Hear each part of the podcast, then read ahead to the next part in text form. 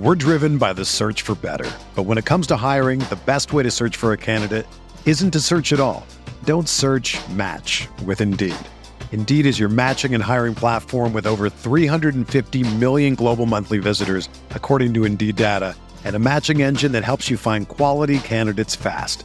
Ditch the busy work. Use Indeed for scheduling, screening, and messaging so you can connect with candidates faster. Leveraging over 140 million qualifications and preferences every day, Indeed's matching engine is constantly learning from your preferences, so the more you use Indeed, the better it gets.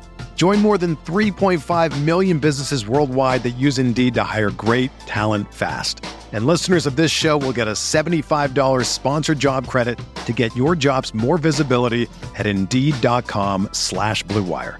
Just go to Indeed.com slash BlueWire right now and support our show by saying that you heard about Indeed on this podcast. That's Indeed.com slash BlueWire. Terms and conditions apply. Need to hire? You need Indeed. Do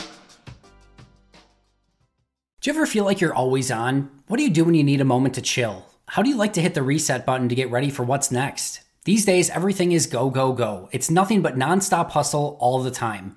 Work, family, friends, a million pressing social issues, and an expectation to be on 24 7. Sometimes you just need a moment to turn off and hit the reset button. That's when you reach for an ice cold Coors Light, the beer that's made to chill. Listen, there's a lot going on in Green Bay right now, and I feel like we could all use a moment to chill with a Coors Light. See, Coors Light is cold lagered, cold filtered, and cold packaged. It's literally made to chill. It's as crisp and refreshing as the Colorado Rockies, perfect for a moment to unwind.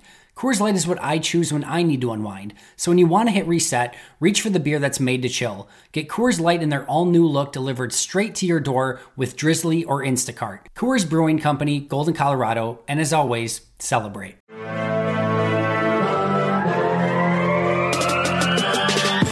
Twenty minutes a day, 365 days a year. This Podcast. Welcome back to another episode of the Pack a Podcast. You can get all your Pack a updates by following us on Twitter at Pack a Podcast. And remember, you can always subscribe to the podcast on iTunes, Google Play, TuneIn, Stitcher, or Spotify. And of course, you can check us out at cheeseheadtv.com. I am Kyle Fellows, and I am here with my co-host Andrew Mertig. It's another great Friday. We're excited to be here. What's up, Andrew? It is good to be back, Kyle. Another week, another win, another fantastic performance by the offense. Yawn. Wake me up when the team faces some adversity. Like really, come on, this isn't I even thought interesting. you were going to say "Wake me up when September ends," which would have been very. no, it, it's serious. I mean, like things are going awesome, but what's really important this week is this is episode 800 of the Pack a Day podcast. Like obviously the team's awesome, whatever. Like we're we're gonna have some fun. We're gonna talk about them, but I remember you and I doing episode number two, and that seems like it was basically yesterday. So the fact that we have thousands of listeners from around the globe, it's just absolutely mind numbing. Like people actually listen to us, you and I, rant about our favorite football team. It, it has been an amazing journey so far. And I really just can't even express my gratitude to all of the listeners for tuning in. Yeah, absolutely incredible. Episode 800. And as Andrew said, thank you for sticking with us, listening to our sometimes coherent rants about the Packers and sharing in our passion uh, for Green Bay football. But Andrew did say to wake him up when this team faces some adversity. Well, Andrew, we some adversity to talk about, uh, uh, I think today. So yeah, we we do have to talk about this. This is uh, not some fun news, but it is our duty to tell the good people, the Packer fans, what's happening. So um, we started getting nervous about midday on Thursday when it was reported that Allen Lazard was not at Packers Packers practice. And then we heard that he was dealing with a core muscle injury and that he would speak with doctors to look at his options. And then just about an hour ago, this is Thursday night, Adam Schefter tweeted that Allen Lazard has already undergone core muscle surgery and is out indefinitely. Obviously, this bit of that adversity that Andrew mentioned. You hate to see this for Lazard, who was on the show just a couple months ago and was really excited about a big second year. And we were seeing that come to be on the field. He had a monster game last week against the Saints, and now no more. It's going to be some time before we get to see him back out there on the football field. Uh, yeah, and obviously this is bad news for the football team, and, and coming off his breakout performance, it's just it just adds even more to that. And I I'm absolutely gutted for Allen as a person. Like we only talked to him for maybe 30 minutes, and he made an impression on me as a really really phenomenal young man. And to see all your work pay off in such a big way on Sunday, and then now to be out for an extended period of time, that's that's just super tough. But if there's anyone who can work his way back to being in the same position in the future, I think number 13 can absolutely be that person. Yeah, absolutely. Just wishing the best and a speedy recovery. But speaking of recoveries, I've seen anywhere um, from a range of recovery for this from three to eight weeks to three to 12 weeks. So it's all dependent. We don't know a lot of details about the injury. Obviously, this has all happened really, really quickly. And Andrew and I are not doctors, if any of you were confused. Um, but Andrew, how are you feeling about this Packers receiving group um, headed into this week? And the weeks ahead without Allen Lazard. Yeah, this this really hurts, right? I mean, if if you want to talk about Allen Lazard as your wide receiver two or your wide receiver three, it doesn't really matter what you label him as. This is a big blow to that depth chart, and I do think, you know, I, I know you're going to make fun of me for this, but I think Equanimeous St. Brown getting healthy during the bye week and being ready as a real hidden weapon versus Tampa coming out of the bye is the most obvious move. But I do, I, I think to try to replace some of that production, we'll see more two tight end sets, uh, probably less rotation amongst the wide receivers in general. And one thing to remember, Allen Lazard was a phenomenal run blocker for a wide receiver. They they would bring him down to the line of scrimmage in short running situations as a sort of extra tight end. So there's just another element that William missed in addition to his pass catching. Yeah, absolutely. I mean, you can't understate the hole that this is going to leave. There's no really quick plug and play solution here. The Packers are going to have to tweak their offense a little bit and do things a little bit differently. Um, I'll be curious to see if they do use Tyler Ervin a little bit more in that pass catching wide receiver role that was advertised throughout training camp uh, to get a little bit creative there. We know Reggie Begelton uh, showed some nice things in camp. He's available there. Um, someone tweeted that Jake Kumerow is available to be signed off of the Buffalo Bills practice squad. I'm dying.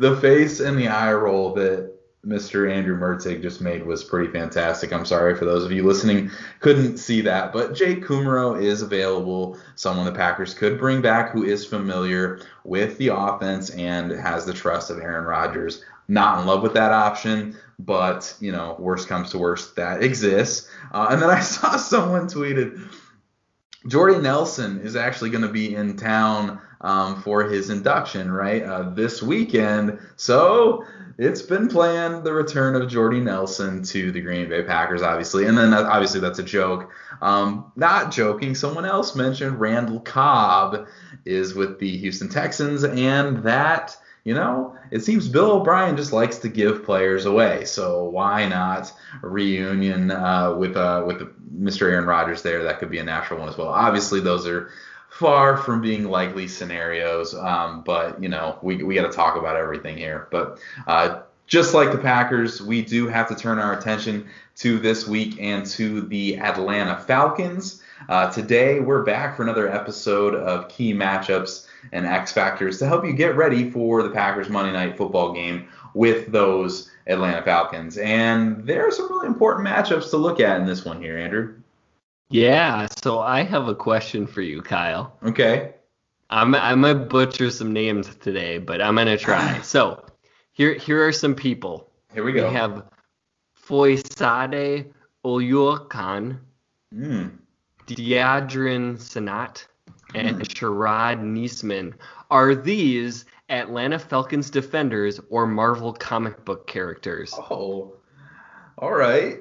Um, I didn't hear Star Lord in there, so I'm gonna go with Atlanta Falcons defenders just because that's what today's episode's about. yes, and those those three players who I mispronounced all of their names are actually the three highest graded Atlanta Falcon defenders according nice. to Pro Football Focus. Nice. So they do only have a combined 92 snaps on the season, but they have really the only high level grades on their entire defense. So when people say the Falcons defense has been bad so far, they mean it and they are correct. So for a team that has Grady Jarrett and Deion Jones, this defense has been capital B A D bad. My so my key matchup for this game is the Packers running game against the Falcons front seven. And yes, I found a way to fit almost the entire offense and defense into my key. Good for me. Always cheating in this game. Um, I have one more question for you.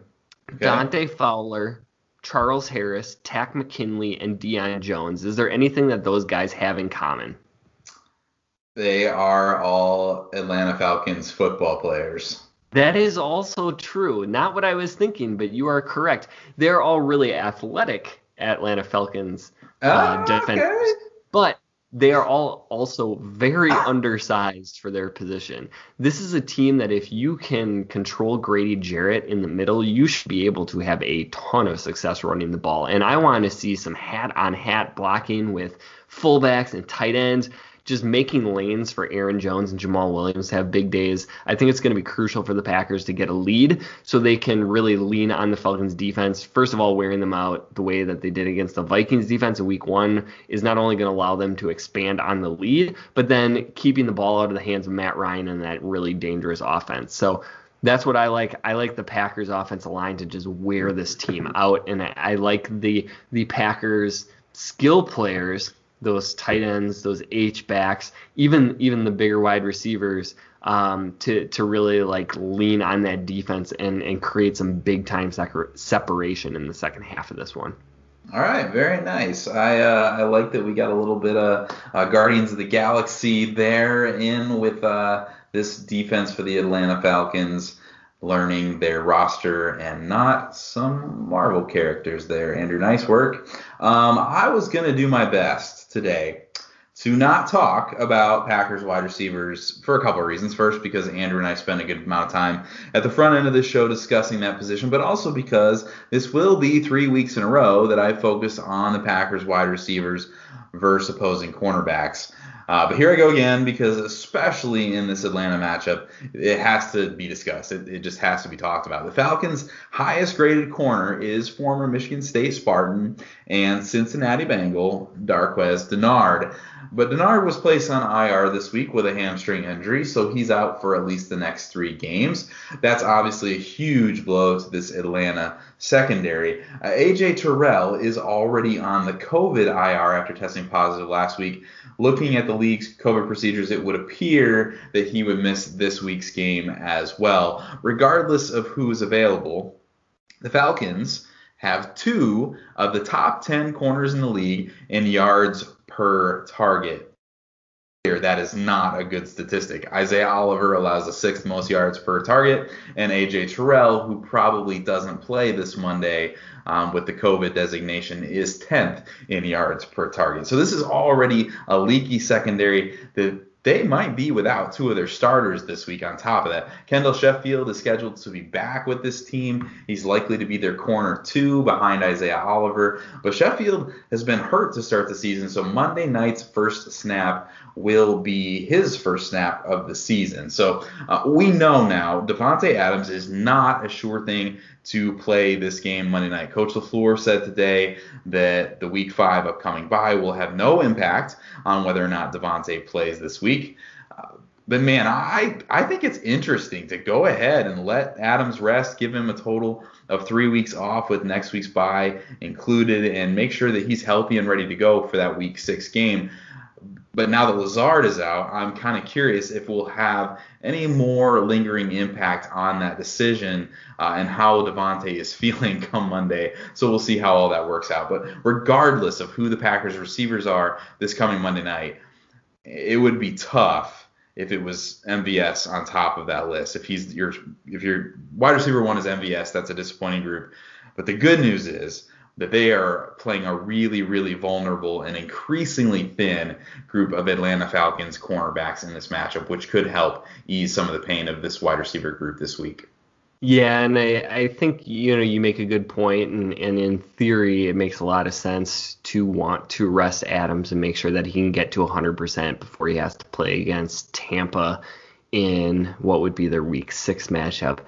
On the other hand, you know the the all gas no brake mentality, and the fact that with the NFL rule changes this year, only the in each conference is going to get a bye week. I think you really do have to manage each game um, as as so incredibly valuable. But certainly they won't put Adams out there if there's any risk for uh, re-injury. But mm-hmm. um, that that's going to be a really interesting development as as we go mm-hmm. through practice the next few days. Absolutely. So. Um, we're going to switch over to the the key matchup on defense, and I'm going to go with uh, the Packers defensive line. So basically, I'm focusing on Kenny Clark, Dean Lowry, Kingsley Kingsley Keke against the Falcons' interior offensive line of Alex Mack, Chris Lindstrom, and James Carpenter.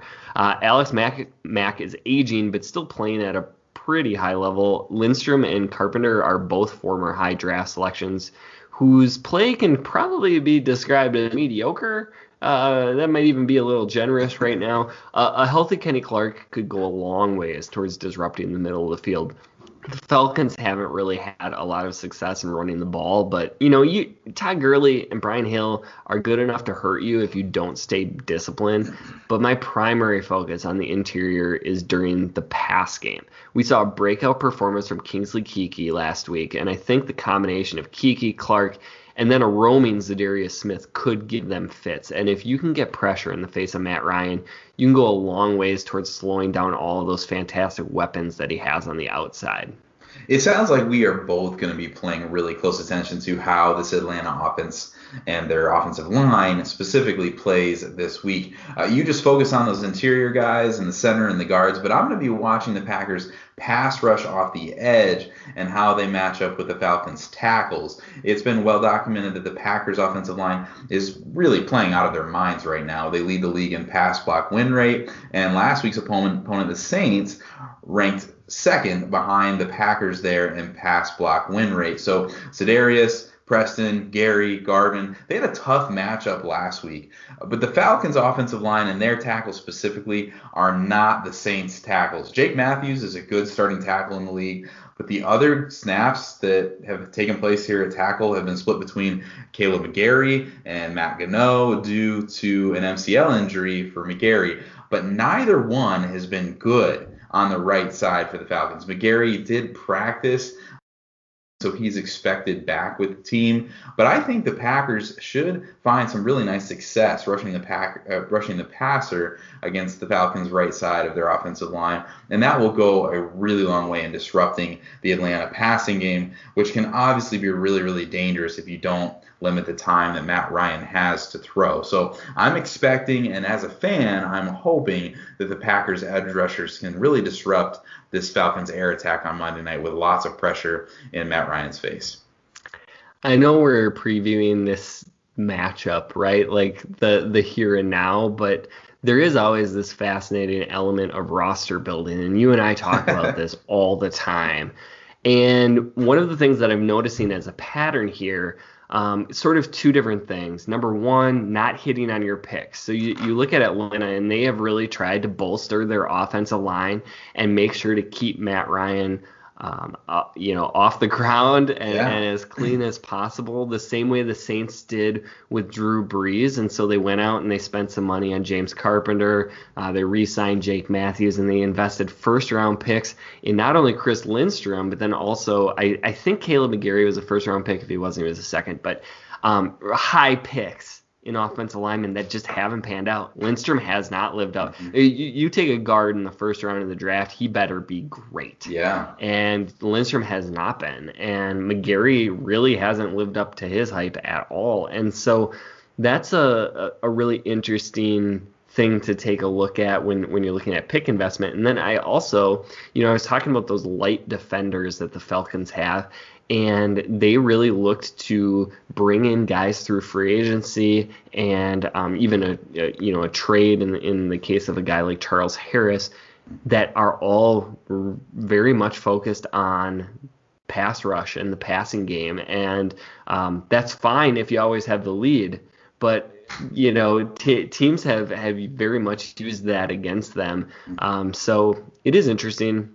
Just a random thought that came through my mind as, no, as we were talking about it. This. absolutely super interesting. And you talk about like just the small tweaks to a to a roster, and I think it's like the NFL is so close. Like teams from one to the other, really good teams and bottom of the barrel teams are really very they're all talented. These are professional football teams and they're only separated by a couple of pieces missing here and there by and large. And so you replace some of those players. You know, like if you have a if you have a um um Elgton Jenkins, there's his name. If you replace one of these uh, not succeeding guards for the Falcons with an Elgton Jenkins. If you if you have you know a really good starter at right tackle instead of a Kaleb McGary who you've invested a high pick on, if that if that works, if that pick pans out, this is a totally different team, and you're looking at a an ability to protect Ryan from this Packers pass rush in a way that like the Saints did last week,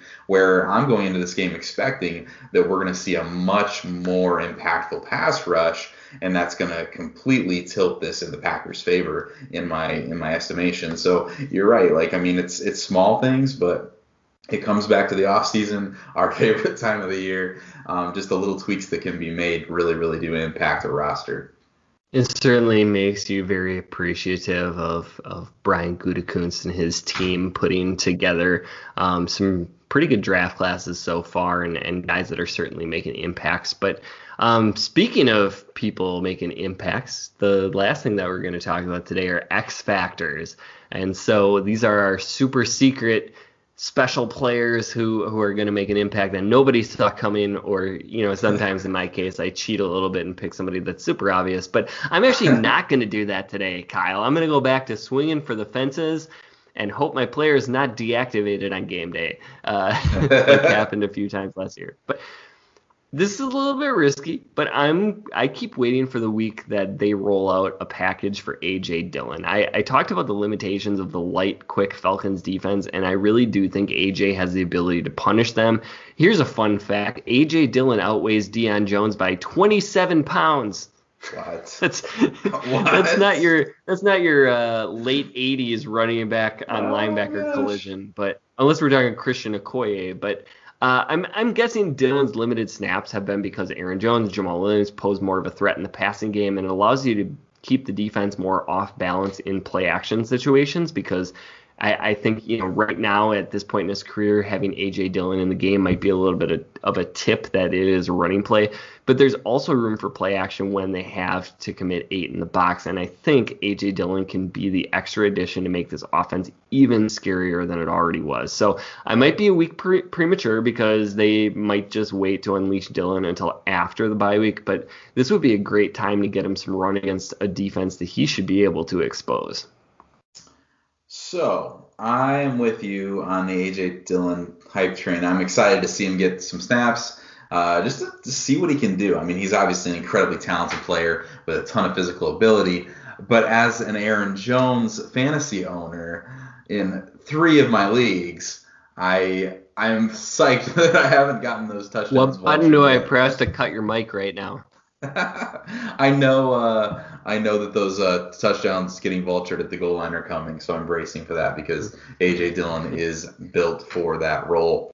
Um, but just before we started recording, I noticed that the Grady Jarrett um, an injury popped up for Grady Jarrett. He didn't practice on Thursday. I don't know what's going on there, but with it being a Monday night game, any players dealing with an injury do have a little bit better chance to come back and play. But my goodness, if you can run AJ Dillon and his power through a line without Grady Jarrett, if by any chance that happened, my goodness, like it could absolutely be a great night for Packers running backs in general, but certainly a golden opportunity for Dillon to make his debut, as Andrew is suggesting here.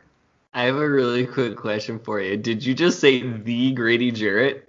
Like I did the say, Ohio State? I did say the Grady Jarrett. That's uh, great. I may have been giving him some emphasis, or I may have misread my note on oh, my cheat sheet here. the but Grady Jarrett. The Grady Jarrett, yes. Hopefully, uh, yeah. Hopefully he listens to the podcast and knows I gave him that much credit. It's pretty good stuff. Um, but my X factor for this week is a whole position group. All right. I think the Packers linebacker group has the ability to be the X factor in this game. Um, that can be in a good way, or it could prove to be a big liability as well. Um, I don't necessarily think it has to be a liability. I think they'll be okay. Last week, the Packers lost Christian, Christian Kirksey to an injury, and that's obviously a big bummer. But Kirksey hadn't been playing his best football to start this season. In fact, Pro Football Focus has graded Kirksey as their 68th linebacker after three weeks and has given him a painful run defense grade. So losing Kirksey hurts in that he made the calls for the defense. He's supposed to be a big part of their plan for 2020 on defense. But the Packers' other linebackers have actually played pretty well this year. Krys Barnes has been an incredible surprise. Ty Summers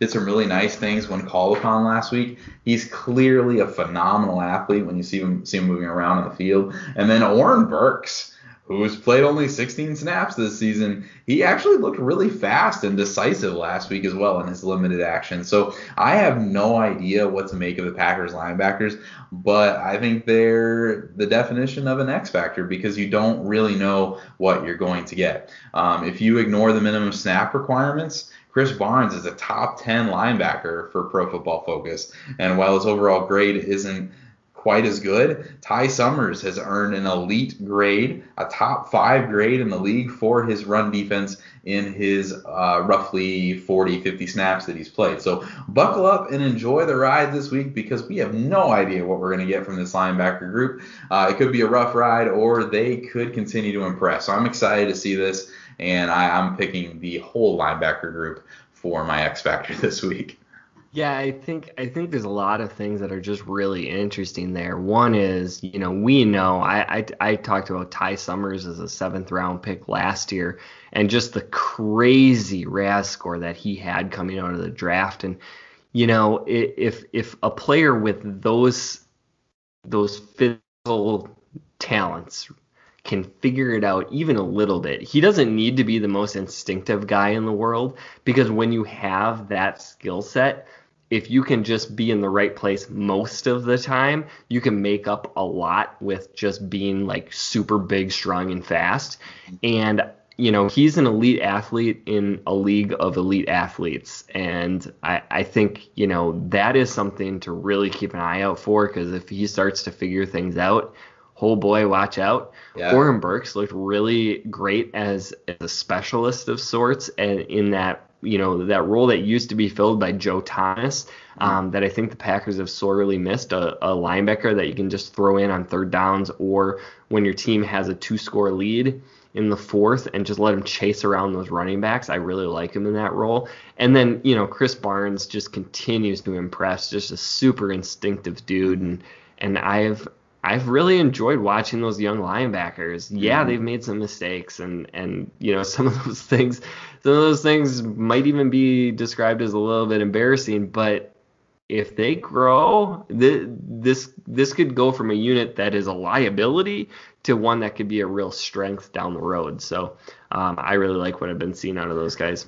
And we haven't talked about Kamal Martin at all. And I know, like, obviously he's scheduled to come back from injury. I can't remember exactly the turnaround, but that's going to be a post uh, bye week return for him. But I mean, this is someone that was getting all kinds of hype in training camp. And like we talked, you don't always expect buzz um, for day three picks. And so the fact that he was getting that uh, spoke to the impact he was making. But same thing with Krys Barnes. We've been wrong before about players who come out and have these great starts and then they just kind of fizzle out and don't end up being the player that we thought that they were going to be. But it also takes a lot to ingest a defense and to get out on the field and to play fast, to play instinctive, and to play as well as he had has and and not make the mistakes that especially you're looking for from a first year player. So like you said, I mean there's a lot of moving pieces here. It's going to be interesting to see who kind of rises to the top here, but I think that it's kind of an exciting position group. So I think it'll be one to watch for the rest of the season and potentially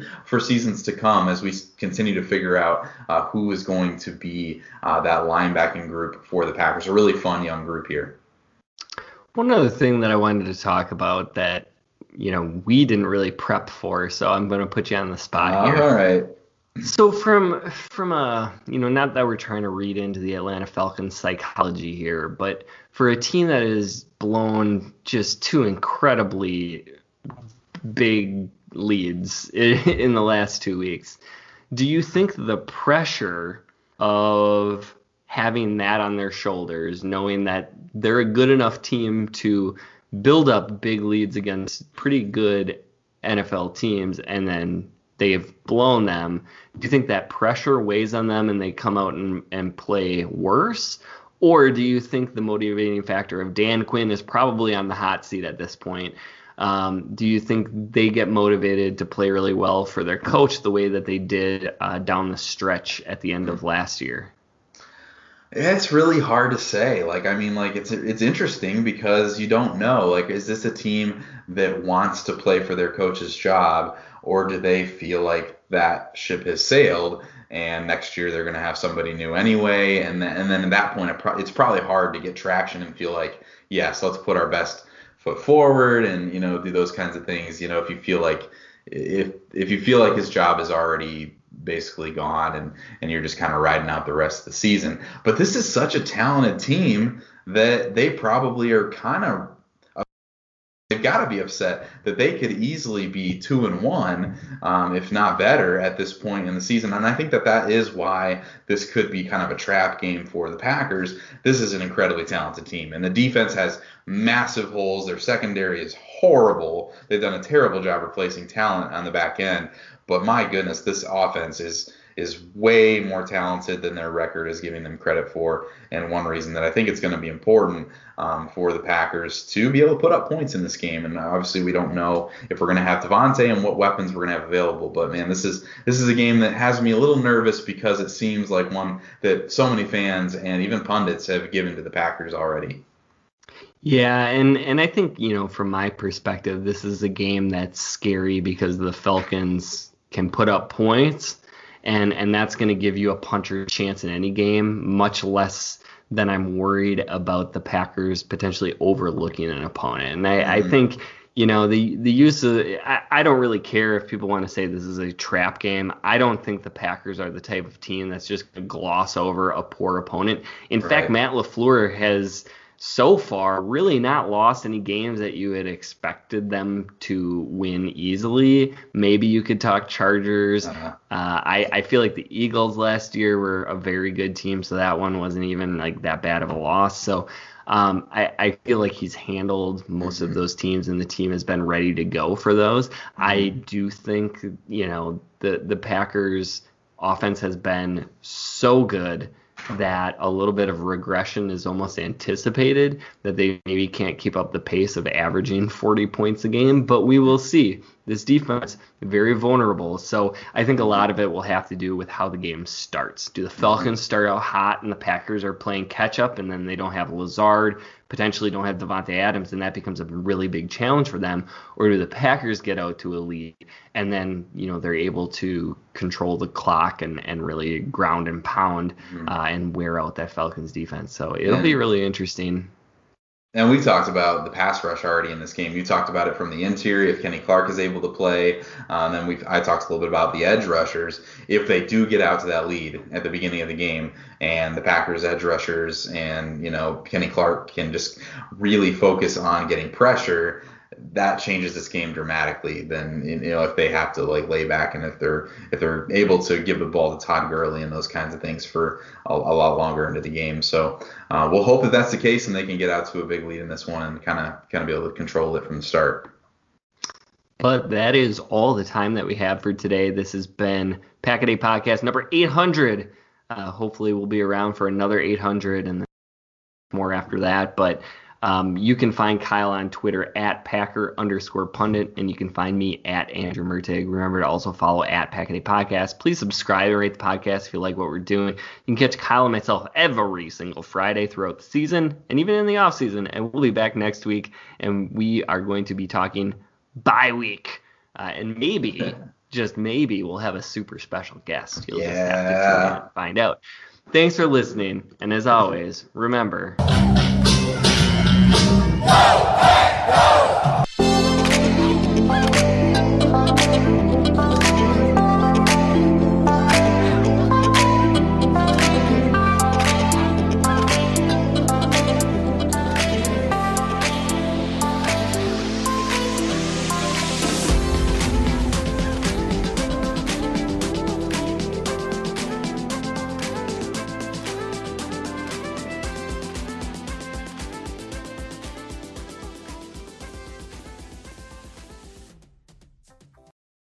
Whether you're a world class athlete or a podcaster like me, we all understand the importance of mental and physical well being and proper recovery for top notch performance.